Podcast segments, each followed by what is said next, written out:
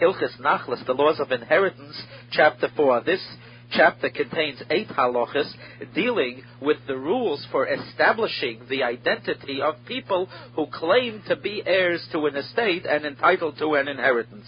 Halacha Aleph, ha'oimer ze b'ni oize ochi, oize achi avi, if someone says concerning someone whose identity we do not know, somebody testifies and says, this person is my son, or this is my brother, or this is my father's brother, or he identifies that person as some other relative who would stand to inherit him if he died. Even though he made this statement concerning people of whom we have no prior idea or knowledge that they are related to him at all. Nevertheless, Hareze Neman, the person who made this claim, is believed, and when he dies, the Yiroshenu, the person whom he identified as a relative, will inherit him. And the reason that he is believed here, even though he's a single witness, is that if he wanted, he could give the property to this person as a gift while he's still living and therefore he is believed to say, "Let him inherit me when uh, after he is dead." Body, and it does not matter whether he said this when he was healthy, or or he said it when he was sick and on his deathbed.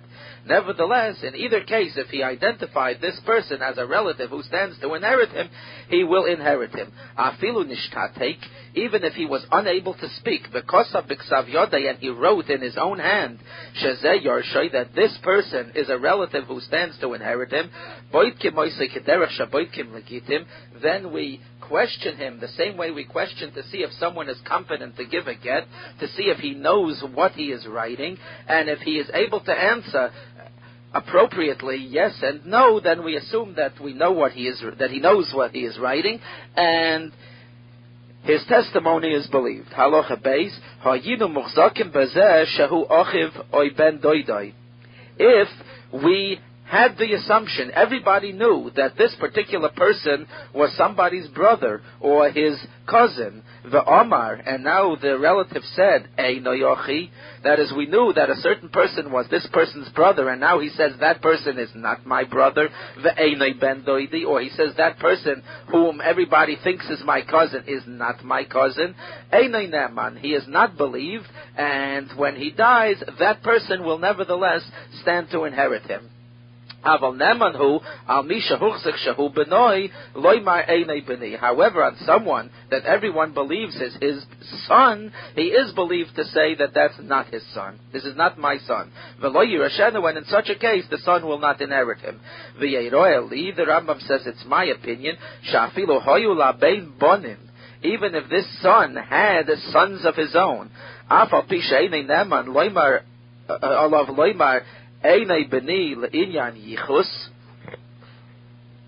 even though in such a case concerning the legitimacy of the grandchildren, this uh, fa- grandfather will not be believed to say, this son is not my son, but he is a, a mamzer, when there are grandchildren who will in turn become mamzerim, even though he is not believed to, rem- to render his grandchildren illegitimate and forbidden to marry a Jewess, Never, and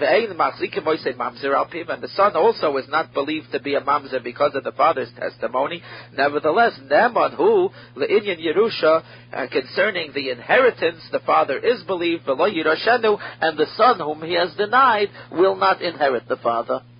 Halocha Gimel Ha'oimer, if someone said, Zebani, this person is my son, V'chazar, and then later on he retracted his statement. The Omar and he said, Avdihu, he is my slave. Einoin He is now not believed to render him a slave when he has once testified and said, This is my son.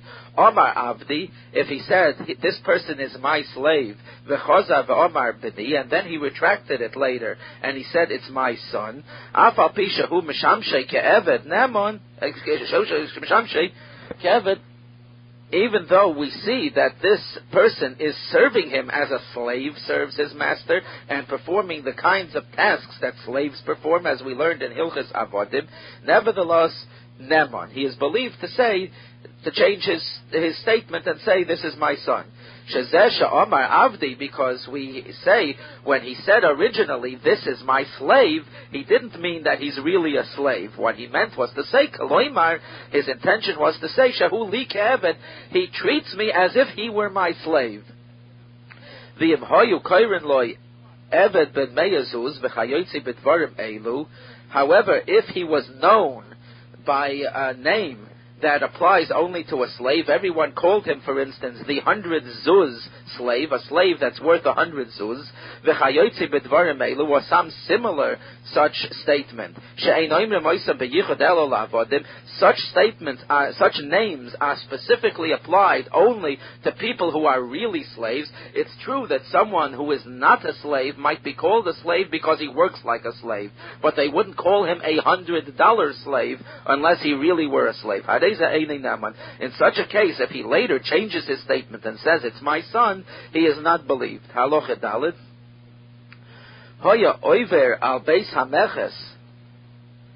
If he was passing by the Internal Revenue Office where they impose a tax on people's property, the Omar, and he made a statement there at the tax office. He said, Bini he said, this person is my son, V'chozar achakach v'omar avdi, and later on he changed his statement and he told people, this is my slave, Nemon. In this case, unlike the case of Halocha Gimel, he is believed to say it's his slave, even though he previously said it's his son.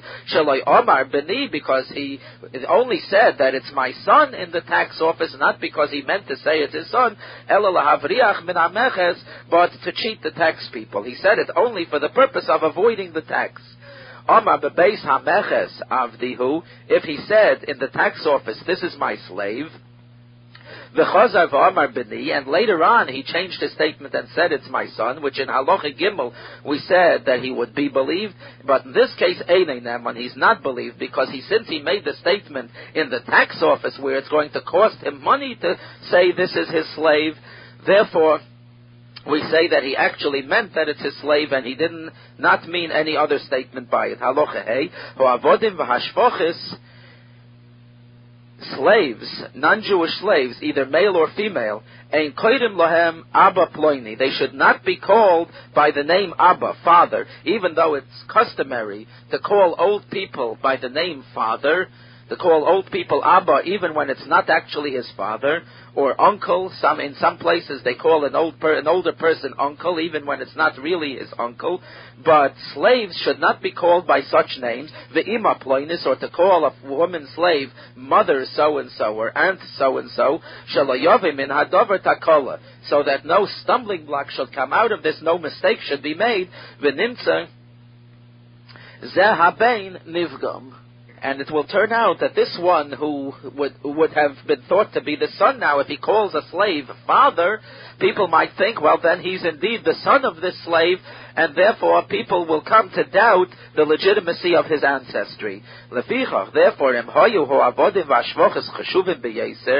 therefore, if we're dealing with slaves, male or female, that were extremely expensive. They were very specialized slaves, v'yesh lahem koil, and they are very well known. Everybody knows these slaves. V'chol akol makirim moisam, and everyone knows who they are. As b'nei v'avdei adenehem, and everybody knows who are the sons of the master here and who are the slaves. Kegoin avdei hanosi, for instance, if we're dealing with the slaves of the prince, lahem abba ve'ima. In such a case, it's permitted to call them with the name father or mother because everybody will not make a mistake. Everybody knows, since it's the prince's family, everybody knows who is the slave and who uh, are the children. Halachav. Misha someone who had a non-Jewish female slave, v'hoilid mimena bain, and he had through her a son. And he treated him as an actual son, even though according to law, it's not to be uh, treated as his son. It's not his son if it's from a non-Jewish female slave, but he treated him as a son. That is, he dealt with him and took care of him as he would his own son. Oisha Omar, or he made a statement and he said, Benihu, this is my son. I, how could it be his son if the mother was a female slave? I had set his mother free before I had intercourse with her. In Talmud Chacham, who in such a case, if the owner of the female slave is a Talmud Chacham, or Adam Kosherhu, or it's a person who is known to be careful with his religious duties, Shehu Boduk Bedikduke Mitzvahs, and we have examined him and found that he is very particular with the performance of mitzvahs, Hareza Yiroshenu, then we believe him that this is his son, and the son will inherit him. And eh, nevertheless, even though concerning the inheritance we believe him, and this purported son can inherit him, nevertheless we do not accept him as a Jew to marry a Jewish woman, unless some definite proof can be brought that the mother had been set free before she gave birth. Because the known fact of previous that was the fact that was previously known to us was that she was a shifcha, she was a slave. The reason that we're distinguishing here between a Talmud Chacham and one who is not a Talmud Chacham is that a Talmud Chacham is aware that the prohibition of having intercourse with a slave is a much stronger prohibition than the simple positive mitzvah that one has transgressed if one has intercourse with an ordinary woman to whom he is not married. And therefore, we can assume that if he had intercourse with her, he indeed might very well have set her free first to avoid the stricter prohibition. But an ordinary person who is not a Talmud Chacham does not know the difference, and therefore would have had no reason to set her free before he had intercourse with her. And therefore we will not believe him even concerning the inheritance the Misharhet Yoitisu, and therefore, if he's an ordinary person and not a Talmud Chacham, vein im hoya min and needless to say, if it was a person who is known to have illicit sexual intercourse with all sorts of women, then the assumption is that he had not set the mother free, and uh, the assumption is that the son that of this mother is a slave lechol davar for all purposes, uh, including inheritance. Ve'echav me'aviv moichim and his brothers from his father's side, that is the legitimate sons of this father, can sell him uh, when they inherit him because he is in fact a slave. However, if there are no other sons, the father had no sons except uh, uh, this one. Eishis Aviv Misyabemes. And then, even so, we assume that this is not a son either, and the father's wife can marry the father's brother.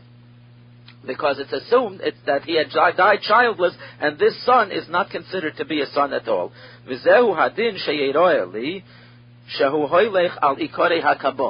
And even though the Rambam says he cannot find any proof in the Talmud for this law. Nevertheless, the Rambam says that this is his opinion because this follows the rules of oral tradition. However, there are other poskim, the Rambam says, who has not distinguished between those uh, who are Talmidei Chachamim or others who uh, are careful with Jewish law and Shar Ha'am and ordinary people, except that in the case of a Talmud Chacham, he's believed to the extent that when the father dies, the brothers cannot sell this person as a slave. But concerning the inheritance, uh, he is not believed. And others say just the opposite, that even concerning the inheritance, there is no distinction among Jews, and, and he's believed concerning the inheritance in every case, or he is not believed in every case. And the Rambam says one should not rely on any of these opinions in this case, only on the opinion that the Rambam has stated here at the beginning of the halacha. Halacha Zayin, Kol HaYorshim, Yorshim B'chazokim all who come to inherit inherit under the pre-assumption that they are whom everyone believes they are. Ketzad, for example, Eidim Shahi'idu Shazam Muchzak Lonu Shahu Benoishal Ploini, if witnesses testified that we know as an assumed fact, because everyone believes this to be true, that this person is the son of this and this person, or he's the brother of this and this person. Even though these witnesses are not testifying to the physical relationship here, they cannot testify that they physically know that this is the son or the brother of this and this person, because they were not present at the moment of his birth, and then had him under their observation for every moment since then to say that this is he and they are testifying only to the fact that everyone here says that that's who he is, and they do not know the actual facts in the case. Nevertheless, this is sufficient. If uh, it's assumed and everybody says and everybody knows that this is uh, this person's relative, that's sufficient testimony for him to inherit. Halocheches, Yankiv Shemeis, if a father whose name, for example, was Yankiv, died, v'hiniach Reuven v'Shimon, and he left over two sons, Reuven and Shimon, and no one knows uh, about any other sons. Everybody is under the impression that he has no sons other than these two, Reuven and Shimon. Tafas Reuven Levi min Hashuk, then if Reuven went ahead and took someone, some third person, Levi, took him from a public place. He took him out from somewhere. Uh, Omar and he said, Gamzel Chinuhu, and Reuven claims that this Levi is also our brother. Shimon Oimer and the other brother, the other definite brother, Shimon says, Eini I don't know who he is. Indeed, it's possible that we had a third brother that I didn't know about. I can't state for sure yes or no. Shimon. In such a case, since the Chazaka was that there were only these two brothers, and even though Shimon is not definitely disclaiming the claim that Levi is a brother here, nevertheless, Reuven's claim that Levi is also a brother cannot take away from Shimon's share. Shimon noitel chatzi hamomin. Shimon takes half, his full half share, or Reuven shlish. And Reuven then will take one third, which is the amount that is coming to him because of his claim that there's a third brother. So Reuven only gets one third. Because he agrees that there are three brothers and he's not entitled to more than a third, and the rest of the property after Reuven, after Reuven has taken a third and Shimon has taken half is one sixth. And so Levi takes one sixth. Meis Levi, if Levi died, Yachze Hashtus LeRuvain. Ruvain will inherit that one sixth. Why? Because since Shimon has taken his full share of the property, he has taken one half as if Levi had not been there. Therefore, he is not entitled to any share of Levi of this property that Levi had inherited, even if Levi died with no children because Levi had taken his share only at the Reuben's expense and not at Shimon's expense. Naflu Levi.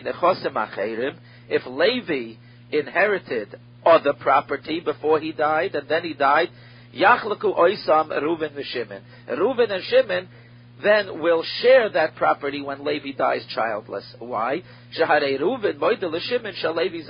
Because even though Shimon had taken his full half of the property under the assumption that by his claim Levi may not be his brother. Nevertheless, since Reuven admits that Levi was a brother, therefore Reuven has to share with Shimon the uh, Levi's property. Hishbiach hashtus me'elov, if this one-sixth that Levi had inherited had increased in value, and it increased automatically without anything being done on Levi's part to increase it, V'achakach meis Levi, and then Levi died. Im shvach magia l'ksefayim who? If this the tangible increase, kigoin anovim shehigiu lehibotzer, for instance, he inherited grapes that were unripe, and now the grapes have reached harvest time, and Levi died, there's a tangible increase in the grapes. this increase in the value of the grapes is like any other property that had accrued to Levi in the meanwhile, v'yachlaku bohem, and Reuven and Shimon will divide it. If, however, there's no tangible increase in the grapes, the grapes have not yet reached harvest time, harehem shal Reuven lavadi. this is considered to be the very grapes that Levi had inherited in his sixth share, and therefore this comes to Reuven alone. Omar. Now, t- till now we've been sp- speaking about the case where Reuven claims that Levi is a brother, and Shimon says he does not know what the facts are. Omar Shimon, however, if Shimon denied the claim entirely and he said, Ein Levi zeh ochi, Levi, this Levi is not my brother. I know for sure that he's not one of my brothers. And in this case, Shimon took his full half share. Not the Levi bechelik Reuven, beyarnu, and Levi took part of Reuven's share, as we have stated before. That is, Reuven took his one third, and Levi took only what was left over, one sixth. Va'achakach meis Levi, and now Levi died. Lo Shimon mimenu klum. Shimon cannot inherit anything from Levi, even Levi's other property, because Shimon denied outright that Levi was his brother. El Reuven levada yirish hashtus. Reuven himself inherits the one sixth of their father's property that Levi had taken. Sha'ar nechosim acherim Levi, and all of the other property that Levi left over. V'hu adin. And these same rules that we learned here in this halacha ches applies to all other cases where people inherit shayoidu miktsasam beyorshim acherim where some of them say eh, admit that certain other people are also entitled to inherit, and others do not admit that these people are entitled to inherit. In other words, in other degrees of relationship besides sons of the deceased, the same rules will apply.